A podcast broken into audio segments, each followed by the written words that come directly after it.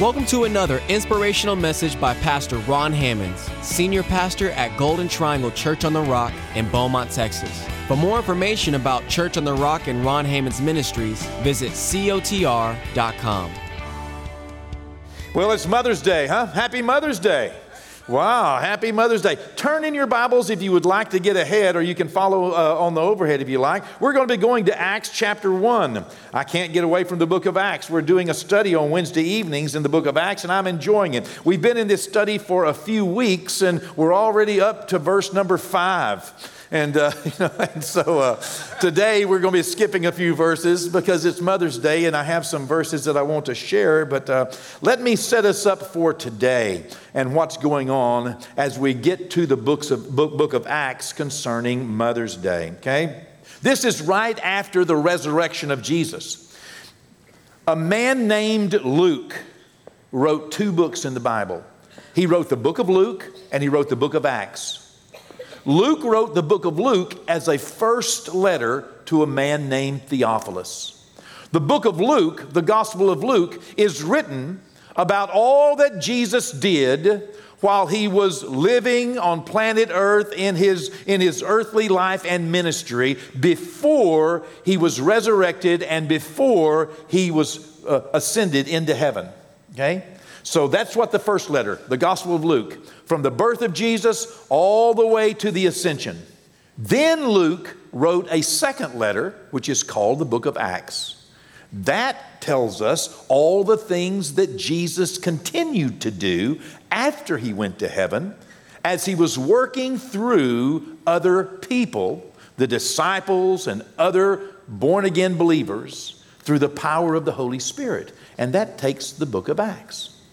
So these two letters were written and they are connected in the last chapter of Luke and the last and, and, and, the first chapter of Acts. You can pretty much lay those on top of one another. And then Acts strikes off into all the things the Holy Spirit is empowering men and women to do because of all that Jesus did through the death, burial, and resurrection uh, and became king and savior and has the keys of death and hell, and all power was given unto him.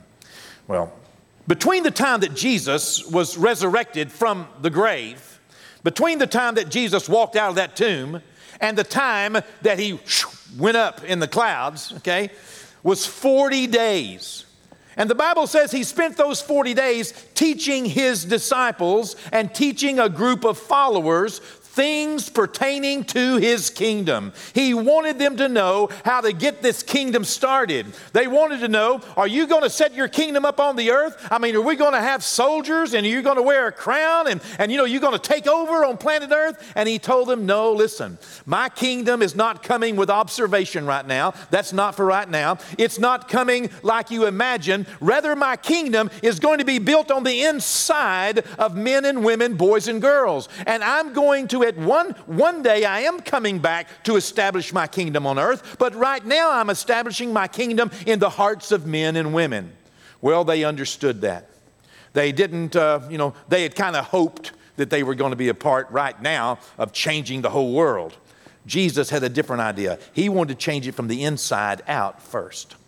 During that 40 days, he met with a lot of people. The Bible says he appeared to more than 500 people at one time.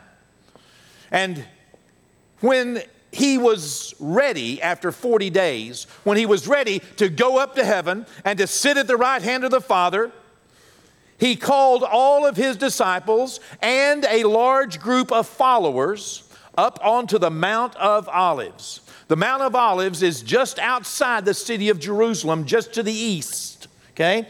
Uh, across the Kidron Valley. Some of you have been with me to Israel, and some of you are going with me uh, next March. March the 6th through the 14th, we're going to Israel, by the way. Uh, space is limited, so, you know, uh, June the 2nd is our interest meeting, and that's when we're taking our first signups.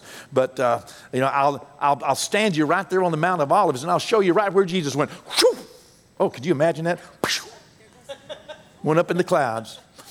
Angels told everybody that was there. There was a group of people there. A group had been following him. They were, they, they, they, they were just, you know, being taught by him. And so this group, they were standing there looking, and, and, and angels said, you know, what are you doing, uh, specifically speaking to the disciples, you men of Galilee? Why stand ye here gazing up into the heavens? You know, uh, this same Jesus which you just saw go away will come again in like manner. Wow. He's going to come right back down in the same way. Wow. Well, that brings us up to where we're going to start reading in the 12th verse of the first chapter of Acts. The Bible says, Then they, this group of people, then they returned to Jerusalem from the mount called Olivet, which is near Jerusalem, a Sabbath day's journey. And when they had entered back into Jerusalem, they went up into the upper room where they were staying. Now, here are the people that, that, that came back from the Mount of Olives and went up into that upper room.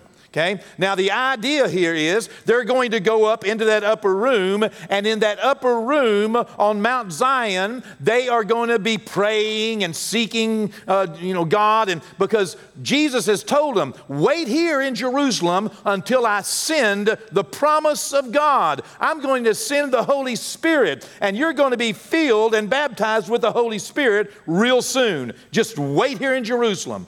So they go back, they go up into the upper room, and the people that are up there Peter, James, John, Andrew, Philip, Thomas, Bartholomew, Matthew, James the son of Alphaeus, and Simon the Zealot, and Judas the son of James.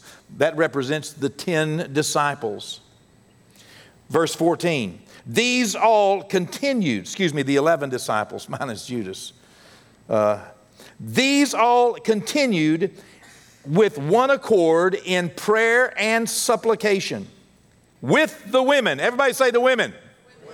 After all, it is Mother's Day. With the women. They were up there in that room for a week with the women praying in one accord and supplicating. I'm not sure what supplicating is, but I'm pretty sure it has something to do with being quiet and petitioning God, okay? they were praying and supplicating. Yeah, it should have said supplicating. With the women and Mary, the mother of Jesus. There's where we're going to jump into our mothers in just a moment, okay? Mary was in that upper room. Can you imagine Mary in that upper room? Do y'all know Mary was there on the day of Pentecost? Isn't that amazing? Mary, the mother of Jesus. Well, and as well with his brothers. Brothers, Wait a second. Do you mean biological brothers? Yep, I do. Half brothers of Jesus, they were there. Okay? These are the half brothers of Jesus. These are the sons of Mary, as, as um, I, you know, hey, it just happens. And Joseph, presumably. Okay? what can I say? I don't know. Scripture doesn't tell us. But these were his brothers, okay? These are the biological brothers of Jesus. What? What? Brothers? Yes, brothers. You know, this, this passage gives me a few questions. One of the questions is, you know, since his brothers really disliked him so much, if you've ever read Matthew, Mark, Luke, and John, you find out that Jesus' brothers did not like him. In Mark, the third chapter, I mean, they even went down to Capernaum and tried to get him to come out so his brothers could take him home. Why? Because they thought he was a lunatic.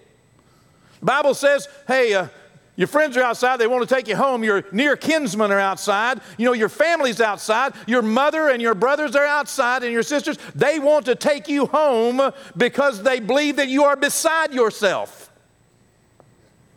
Jesus didn't go out. Why? Because his brothers were going to hold him down, drag him home feed him some soup until he got better. I don't know what the deal was. The, this brother of ours thinks he's somebody. I mean, he thinks he can walk on water. We got to help him before he drowns.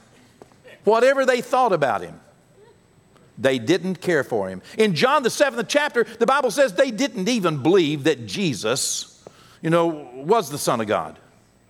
That's his brothers.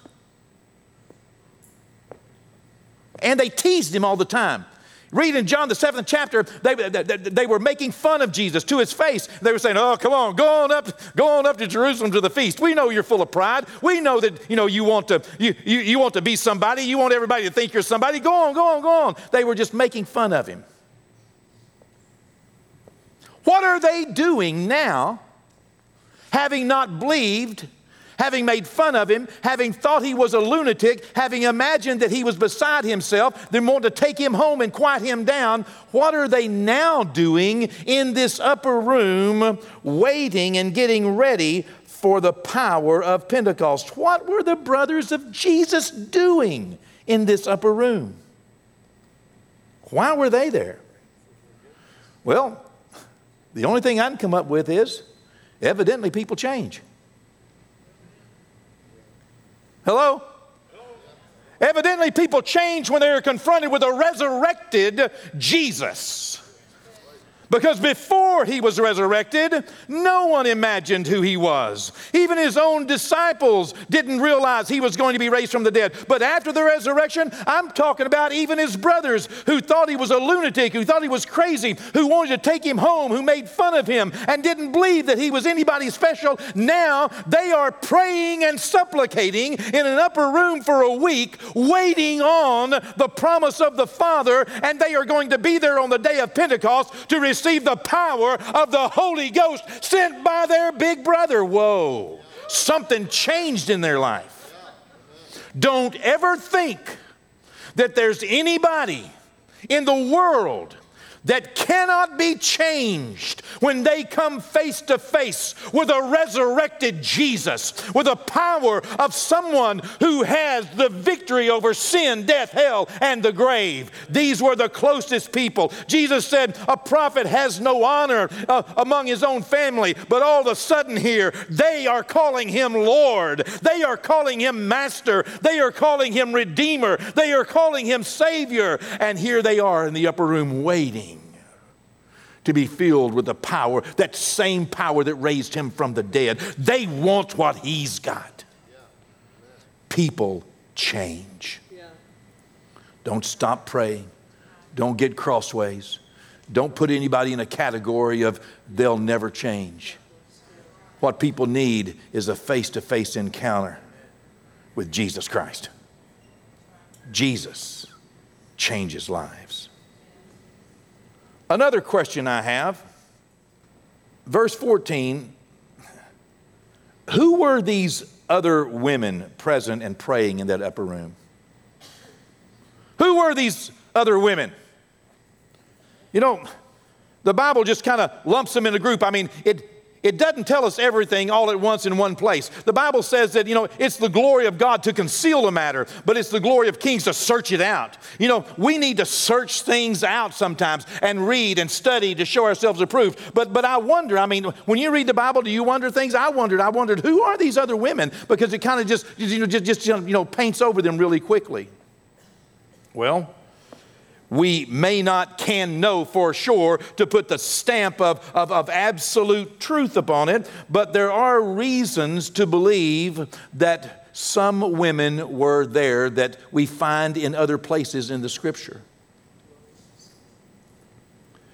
You know, when Jesus was doing miracles in Mark chapter 6, some people didn't like it. They thought, He was raised up among us, He's one of us.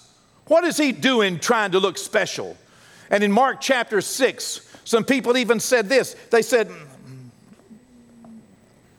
Is this not the carpenter, the son of Mary, the brother of James, Joseph, Judas, and Simon? And are not his sisters here with us? And they were offended. Hold on a second. Sisters? Yep, Jesus didn't just have brothers, Jesus had sisters. And, you know, it stands to reason that if mama and the brothers are in the upper room, the sisters are probably there too. Don't you reckon? Yeah, I mean, I, that, that's not a huge jump. It's not a huge jump to imagine that, that when Jesus came uh, after his resurrection and began to appear to people, people he wanted to, to see saved, people he wanted to, them to believe in him, it's reasonable that he appeared to his brothers. It's reasonable that he appeared to his sisters. It's reasonable that he appeared to his mother. It's reasonable that he appeared to his disciples, to his friends, and those that were close to him. So there's every reason to imagine that if the brothers were there, the sisters may have been as well. And not only that, but also the wives of the brothers were probably there. Oh, Jesus' brothers were married?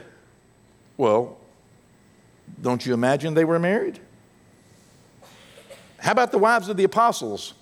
I don't want to start, you know, busting your bubble depending on what uh, churches you may have come from, but yeah, the apostles had wives too. And, you know, I mean, uh, the Bible says, uh, you know, when Paul was writing here to the church at Corinth, by the way, this is a really interesting chapter, chapter 9, because the Apostle Paul is writing to the church at Corinth and, and he was trying to just tell them, look, look, you know, me and Barnabas, we're no different than other people. Don't we have a right to take along a believing wife? Don't we have a right? You see, whenever Paul and Barnabas went out on a missionary trip, you know, the churches had to pay for them to eat and lodge. Just earlier than this, Paul had just said, Listen, we have a right to stay in your houses. I mean, I'm, and this is his defense of, of his ministry, okay? We have a right to stay in your houses. I mean, why, uh, you know, we're bringing you the gospel of Jesus Christ. We are, we, we are bringing you, you know, eternal life. Come on, at least give us a place to stay and at least give us some food. That's what he's saying. He said, and as well, don't we have a right to, to bring a believing wife with us if we want to? You know, when you go on a missionary trip, you know, he's saying it's okay to take your wife. I know it costs a little bit more, but it's okay to take your wife. That's what he's saying. Now, that's not what I'm preaching on, but that's what he's saying. Yeah, I know it costs you a little extra. That's one of the reasons, the scripture, one of the reasons, whenever we invite a, a, a, visiting preacher to come and preach, we always say, Won't you bring your wife with you? Why? Because you have a right to. Okay, she's not going to eat that much, surely. Most of the time, they sleep in the same bed.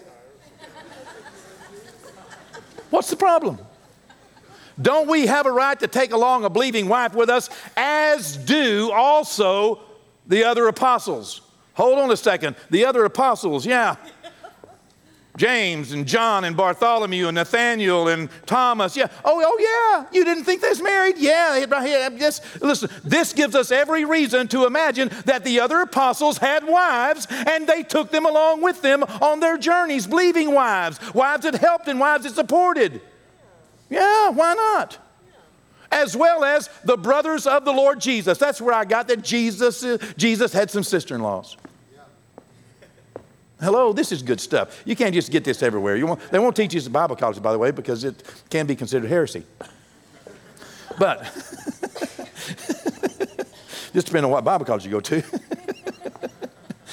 Jesus had brothers, and his brothers had wives, and Cephas, that's Peter, okay? Peter was married. If you Peter was married before Jesus ever called him. Read the story. You know, Jesus was asked to come and heal Peter's mother in law. How do you get a mother in law? First, you need a wife.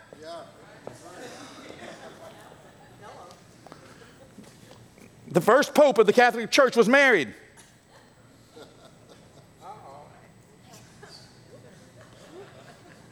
Don't excommunicate me here. It's just simple. Who were those other women? It's reasonable to imagine that these other women were women who followed Jesus, who were close to Jesus, who loved Jesus, who gave him, you know, their life, believing wives, the wives of the apostles. Peter's wife was, was, was, was, was probably there. Why not? Why would she have not been there? You know, uh, uh, it, his sisters, why wouldn't they have not been in Jerusalem for this great feast of Shavuot? Why in the world would they have not been there with their families? Why would they not have followed Jesus out to the Mount of Olives as he was gathering people, as he was going to ascend up into heaven? Why would they not have gone back into the upper room? Why would also Mary Magdalene was probably there? She had given her life to Jesus. He cast seven devils out of her. I mean, most likely Mary was there. Mary and Salome was probably there, and Mary, the mother of James, most likely she was there. They followed Jesus everywhere, and and and and uh, and uh, you know, um, uh, Joanna was probably there. Who in the world is she? She was a rich lady, and also her friend Susan. You can read them about them. They are the people, the ladies that followed Jesus everywhere he went and paid his bills.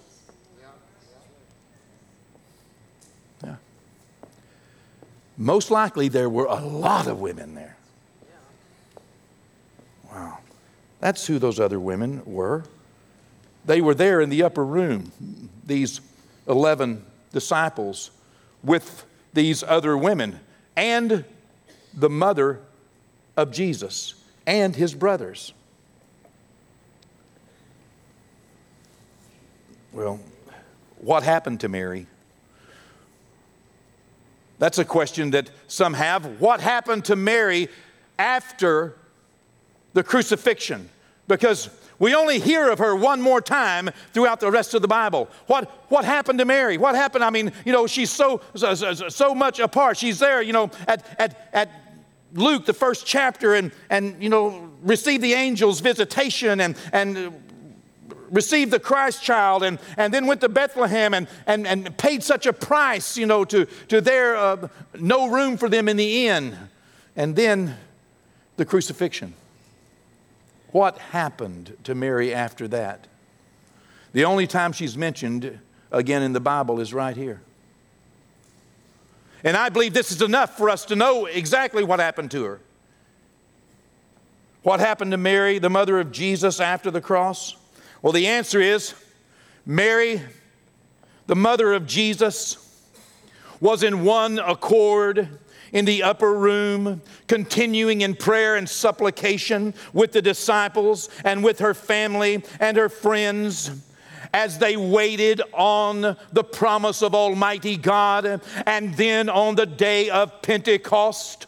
Whenever God sent the Holy Spirit, there came the sound of a rushing mighty wind, and the Bible says that people saw like cloven tongues of fire. The Holy Spirit sat upon each one of them, including Mary, including the other women, including the brothers of Jesus. There, that Holy Spirit baptized them with the power to be a witness. Mary, along with the brothers of Jesus, with the other women, they began to speak in tongues, and they went out of that upper room. Mary, right there with them, going out into the streets and became a powerful witness to all the wonderful works of God. And there, bringing birth to the church, saw 3,000 people come to Christ that day just because these people had been there waiting on the power of the Holy Spirit. Mary was right there, the mother of Jesus.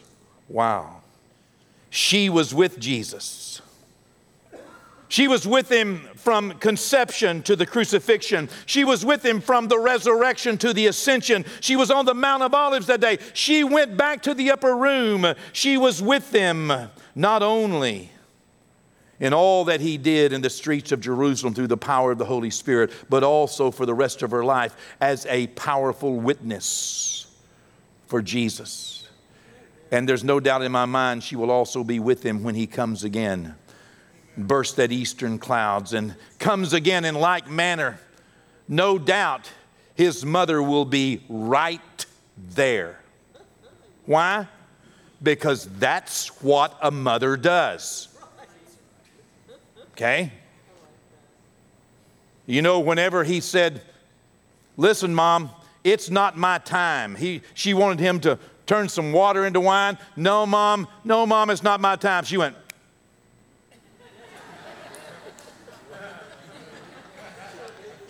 and he did it. Whenever at 12 years old, he, he stayed behind in Jerusalem to talk with the priest and, and, you know, and, and the scholars. And after three days, she and Joseph found him there in the temple. Joseph is not the one that spoke up, she was. The Bible says he went back home and became subject unto his mama. Of course he did. She going to be right there coming in the clouds with him. Because that's what mamas do. Mamas are with their babies from birth to eternity. Every woman who has children must understand something that is probably not often realized. You see, Mary was chosen by God to have a child, and Mary was wise enough to understand that she was having her child for someone else.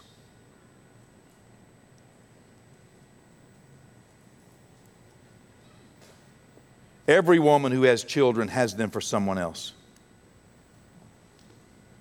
And I'm not talking about the man that got them pregnant. God gives children to women.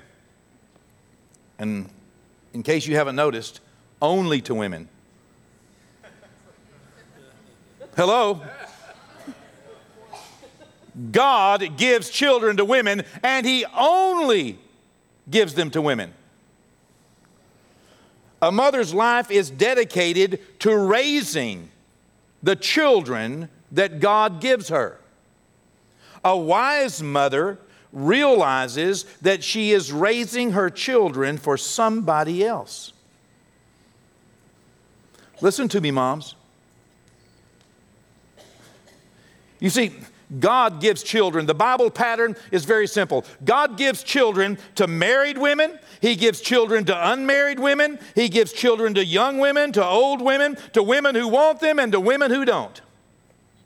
Hello? Have y'all noticed that in the Bible pattern? God gives children to women who cannot have them, and God gives children to women who don't imagine they ever wanted to have them. God gives every child to a woman. And God only gives children to women, but who gives that child a mother? God can give a woman a child, but He can't give a child a mother. You see, mothers are not born a mother because they're female. A woman does not become a mother because she gives birth to a child. Motherhood is chosen.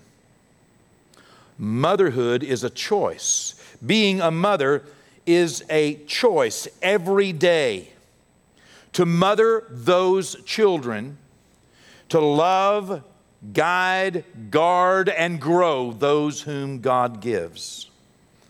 A woman carries, a woman adopts, raises, guards, guides, grows a child, and she does not do it for her own benefit. Or if she does, she does not realize her calling. It would be unrealistic to imagine that your child belongs solely to you. You're raising a child for somebody else. First, for God because it is the will of God and the plan of God. That is the way that God has decided to build his family and populate the earth and, and, and, and, populate eternity. God has decided that he would give children to women, and he gave women a challenge to mother that child for him. Biological mothers, mothers in law, adoptive mothers, foster mothers, spiritual mothers Mothers come in all kinds and sorts. But every mother carries her child for someone else, first for God. Mothers raise their children for God. Mothers also raise their children for marriage. May God help the child whose mother did not raise them to be married. May God help the child whose mother did not raise them to raise family because mothers raise their children for family. Mothers raise their children for community. Mothers who only raise their children for themselves are selfish and, and, and, and have completely missed what motherhood is about. if you have this huge need and streak running through you to, to, to imagine that, that, that, that, that what you have is yours and it just needs to benefit you, then get a dog.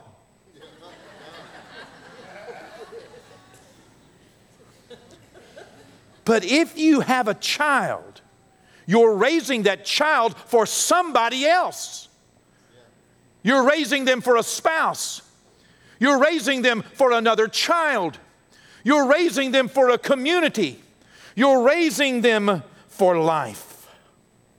Every child was born of a woman, but sadly, not every child has a mother.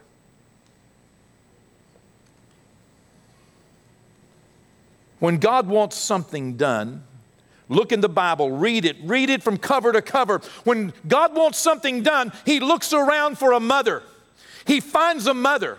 You can see it all throughout the biblical pattern. God looks for him. That's what he did when he, when he wanted his son Jesus to be born into the earth. He looked around for a mother, and having found one, he said through his angel Gabriel, You are highly favored. You have been chosen to be the mother of the Son of God. What a choosing. But she was not raising Jesus for herself. When God wants something done, He looks for a mother. From Eve to Sarah to Leah to Jochebed, Moses' mother, to Tamar, to Rahab, Deborah, Hannah. Deborah mothered all of Israel. To Mary, the mother of Jesus, to Eunice and Lois, mother and grandmother to Timothy, and some of you. You see, God has some unfinished business on planet Earth. God has some unfinished business, and He wants to give you another child. That's His way, that's His pattern. That's what He's willing to do. Without respect to the age and stage of life you're in, without respect to your economic strength or, or, or your physical agility, God wants you to help him raise a generation to know Him and to raise them for their families and to raise them for their community and to raise them for life. God needs you. Mothers, we need you. More than ever before in the history of the world, we need mothers and fathers. Father's Day comes a little later. But, moms, it's your day today, and God is willing to give you a child. God is willing to give you, in fact, He needs to give you another child. You might say, How can this be? Yeah, that's what Mary said. Seeing I'm only basically, I mean, we, we, we imagine her to be 14, 15, 16 years old. You know, she's a virgin, never, never been with a man. How can this thing be? I mean, look at yourself. You can say, How in the world could God give me a baby? I mean, how in the world could God give me a child? Listen, it can happen.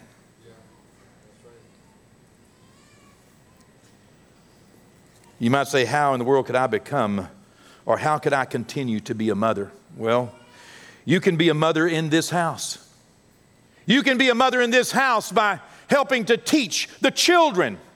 They're upstairs right now. Did you see how many children we have in here? Wonderful. Every one of them born of a woman, but I would dare say that not every one of them has a mother. On Wednesday nights, we fill this place up with children. Next door, we, we absolutely just bring, I mean, so many, and, and most of them are not being raised for community, for family, yeah. for a spouse. God needs someone to speak into that. You can be a mother in this house. You can help with VBS. You can help with, you know, I mean, come on now. Just, I mean, sure, it's work. Sure, it's hardship. Sure, it'll take energy. Sure, it'll take time. Yes, but do you know that there is a gift resident on the inside of you, mom? Even if you've never birthed a biological child, there is a gift on the inside of you. And we desperately need mothers in the house of God today. In our community. You could be a neighborhood mother. Lisa Carson, who comes to church here. I don't, know, I don't know if Lisa is here today. She's doing puppets. She's up there being a mother. Do you know what Lisa Carson does? She is one of the most neighborly mothers that I know anywhere. Do you know that she goes to neighbors and friends' house? Not spooky, not creepy. She goes over there and is nice and friendly, and she brings neighborhood children to church. Not just once, she brings them many times for years just to be a good, godly, motherly influence in their lives. It makes a difference. Ruby Boudreau Ruby Boudreau is one of the greatest mothers that I know. She has raised countless numbers of children for mothers who must work outside the home on a daily basis. There's no telling how many dozens, hundreds upon hundreds of children that you have nurtured, Ruby, and that you have raised for somebody else. You can reach out Luke and Belinda. We just saw them this past week, you know, introduce their new family. Uh, they, they've adopted three more children. But you know, it's not to satisfy them. They are doing it because of these children, because the children need to be raised, and they need to be raised for somebody else. First for God. Because God wants every child to have a mother that loves and cares and guides and guards, protects and grows. You have to guard your children, you have to protect them, you have to watch after them. Ultimately, they belong to God. But God chose not to do it without a mother. One of the greatest callings in the Bible is to take care of the widows and the orphans. Well, you can look for someone who needs the encouragement of a mother in your neighborhood, in your workplace. God has granted so many golden opportunities for us without respect to the age and stage of life. There's a gift on the inside of you, and there's no reason to imagine that you ever have to stop being a mother. You never do. You never will, and you never should. You see, God still needs some things done on planet Earth. There's some unfinished business, and He wants to give you a child. What will you say? You may say, How can it be? But here's what I hope you would say I hope you would say what Mary said Lord, be it unto me according to your word, according to your will. Have your will in my life. Is there someone in my neighborhood, someone in my community?